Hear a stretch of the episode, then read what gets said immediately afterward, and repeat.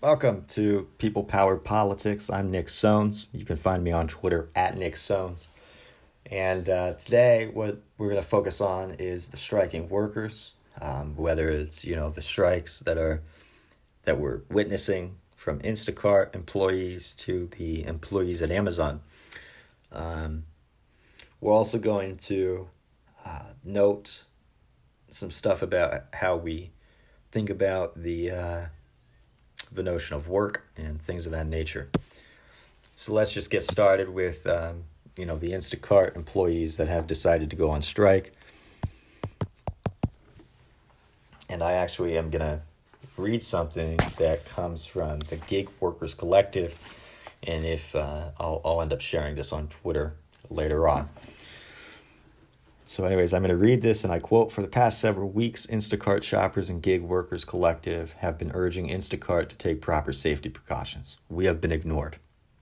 Instead, Instacart has turned this pandemic into a PR campaign portraying the hero, portraying itself the hero of families that are sheltered in place, isolated or quarantined. Instacart has still not provided essential protections to shoppers on the front lines that could prevent them from becoming carriers, falling ill themselves, or worse.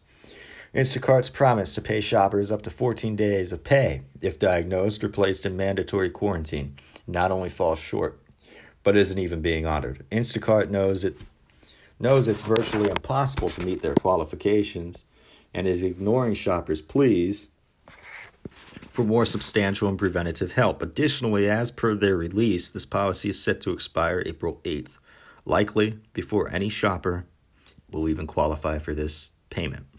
Instacart has a well established history of exploiting its shoppers, one that extends years back before our current crisis. Now its mistreatment of shoppers has stooped to an all time low. They are profiting astronomically off of us, literally risking our lives, all while refusing to provide us with effective protection, meaningful pay, and meaningful benefits. Shoppers have had enough. Instacart has refused to act proactively in the interest of its shoppers, customers, and public health, so we are forced to take matters into our own hands. We will not continue to work under these conditions. We will not risk our safety, our health, or our lives for a company that fails to adequately protect us, fails to adequately pay us, and fails to provide us with accessible benefits should we become sick. On Monday, March 30th, shoppers will walk off of our jobs and will not return to work until our demands are met. We demand that Instacart meet the following conditions one, safety precautions at no cost to workers, PPE, at minimum, hand sanitizer, disinfectant wipes, sprays, and soap. Two, hazard pay, an extra $5 per order, and defaulting the in app tip amount to at least 10% of the order total. Three, an extension and expansion of pay for workers impacted by COVID 19. Anyone who has a doctor's note for either a pre existing condition that's a known risk factor or requiring a self quarantine. Four, the deadline to qualify for these benefits must be extended beyond April 8th. This is an extraordinary time in history and as shoppers, those of us who are able and have the means to protect ourselves do want to help those in our community by delivering groceries and supplies. But with Instacart neglecting the basic well being of its 150,000 plus drivers, we believe there is no choice but to not only walk off, but to raise awareness of the company's practices. They are putting us greatly in harm's way while profiting greatly. We cannot let this be considered normal. Signed Instacart Shoppers and Gig Workers Collective. So that's what um, you know. This these uh, courageous workers who are taking a stand against you know corporate greed and the establishment have uh, put out, and it's you know it's important because they aren't they aren't asking for a lot. Uh, you know it's it's an increase in pay. Um, you know, and, and an increase in certain protective measures to ensure that they are healthy and that they are not getting others sick.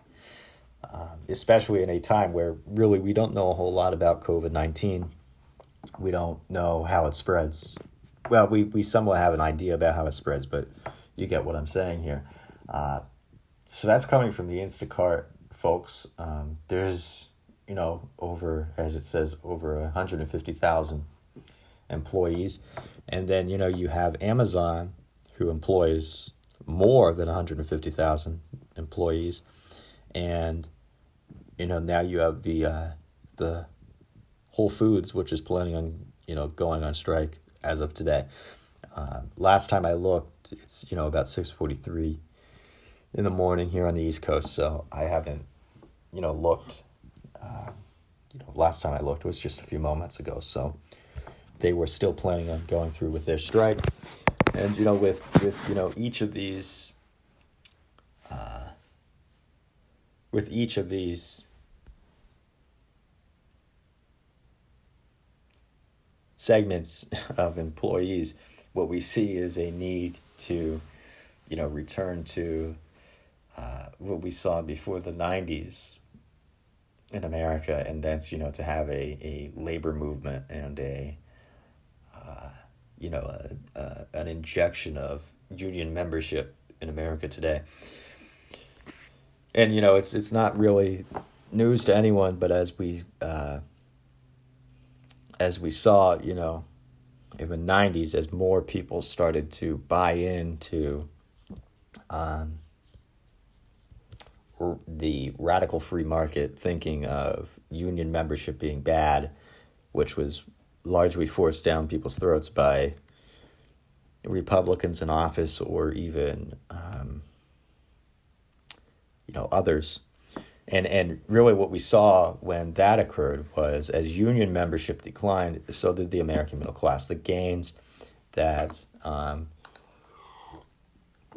the gains that people had started to decline whenever union membership fell off. And I think that right now, you know, we have to keep in mind in America that uh, we are living through uncertain times.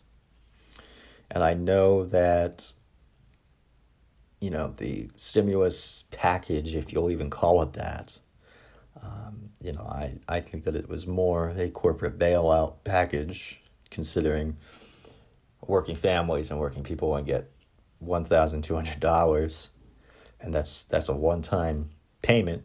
That's not permanent. It's not, uh, you know, for the duration of COVID nineteen. But anyways, you know, it's it's you know we need to um, we need to think about how we expand freedom in America today, and you know, I I imagine FDR being inaugurated, and you know, it, it was a time when you had mass poverty, uh, and and really what we saw with FDR was we saw the the beginnings of the elimination of poverty in America. And you know at, at the end of the day I don't think that you'd find many who wouldn't who who to be willing to admit that we could end poverty in America for every single American tomorrow if we truly wanted to. It's simply a question of political will. And it you know, I mean as as far as a question of political will, it's one of those things that it does not appear there's a lot of political will to do so. But anyways, continuing on with, you know, the the FDR, um, really with FDR, we saw, you know, the Social Security Act being passed. We saw the beginnings of an activist government. And, you know, I know I've, uh, I've advocated, you know, for an activist government for, for quite a while now. And I think that that's maybe where we need to, uh, we need to get back to the idea of thinking that an activist government can actually do a lot of good in America and it clearly can. Um, you know, just look at the FDR, look at LBJ, and everything you know that those two in particular were able to accomplish. And you know, continuing on with you know what they passed as far as you know the economic stimulus package, you know, it's you know those one thousand two hundred dollar payments to every single American. But with that also came you know a a nice little bailout for corporations and corporate America. And the other the other thing, while we're discussing the expansion of freedom, um, when I say freedom, what I mean is, and I think this is obviously I don't want to attempt to put words into uh, FDR's mouth or anything, but if you go back in time, one of the things that FDR advocated for was the freedom from worry. And with the Social Security Act, people were, you know, we were able to lift the elderly out of poverty. Hence, the uh, freedom from worry was, you know, taken care of.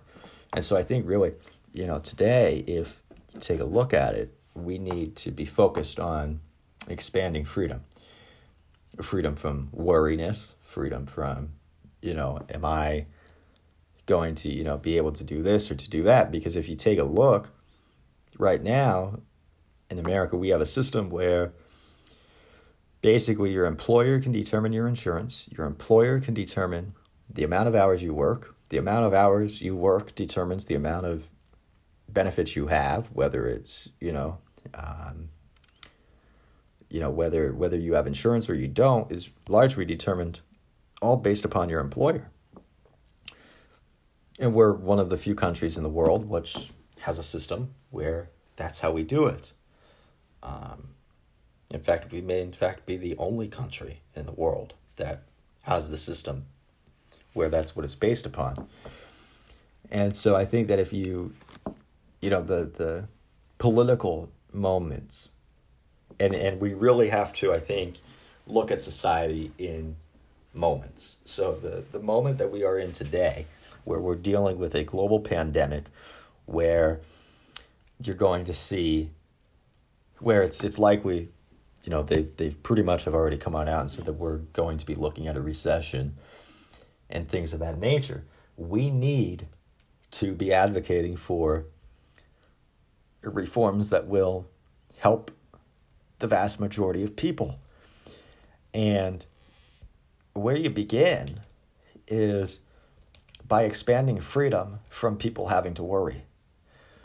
And one way you do that is, you know, you you I, I know what I wanted, uh, you know, when they were passing, you know, that stimulus bill, is they should have made those payments, those cash payments, permanent.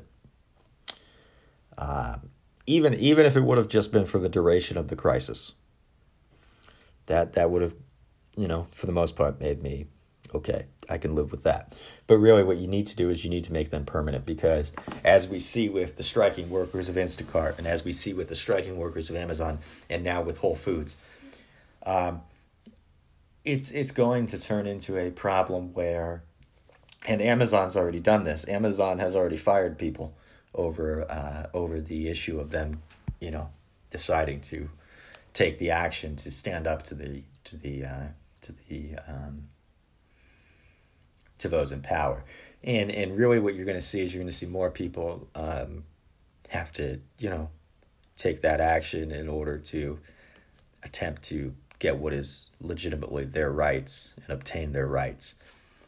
And for so long, we've been used to the notion that the employer should determine or the hours that we work, which then determines the insurance that we have, which then determines the hours that we work, then determines the benefits that we are able to have, so on and so forth. And so, if you get back to a notion of an activist government, and if you get back to the notion of expanding freedom to more people, what you will see is a freedom from worry, and that should be the objective, especially considering the moment that we are that we are in. Um, you know, and and you know, perhaps what we need is, and you know, I wrote this. Um, it's you know, it's it's published now on nicksones.com. If if you go back to the founding, um, you cannot in good faith make an argument that the founders were not radicals.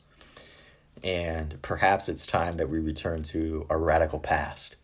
And perhaps it's time that we decide to return to a politics of radicalism which advocates for expansions of freedom, expansions of um, personal and individual freedoms for people.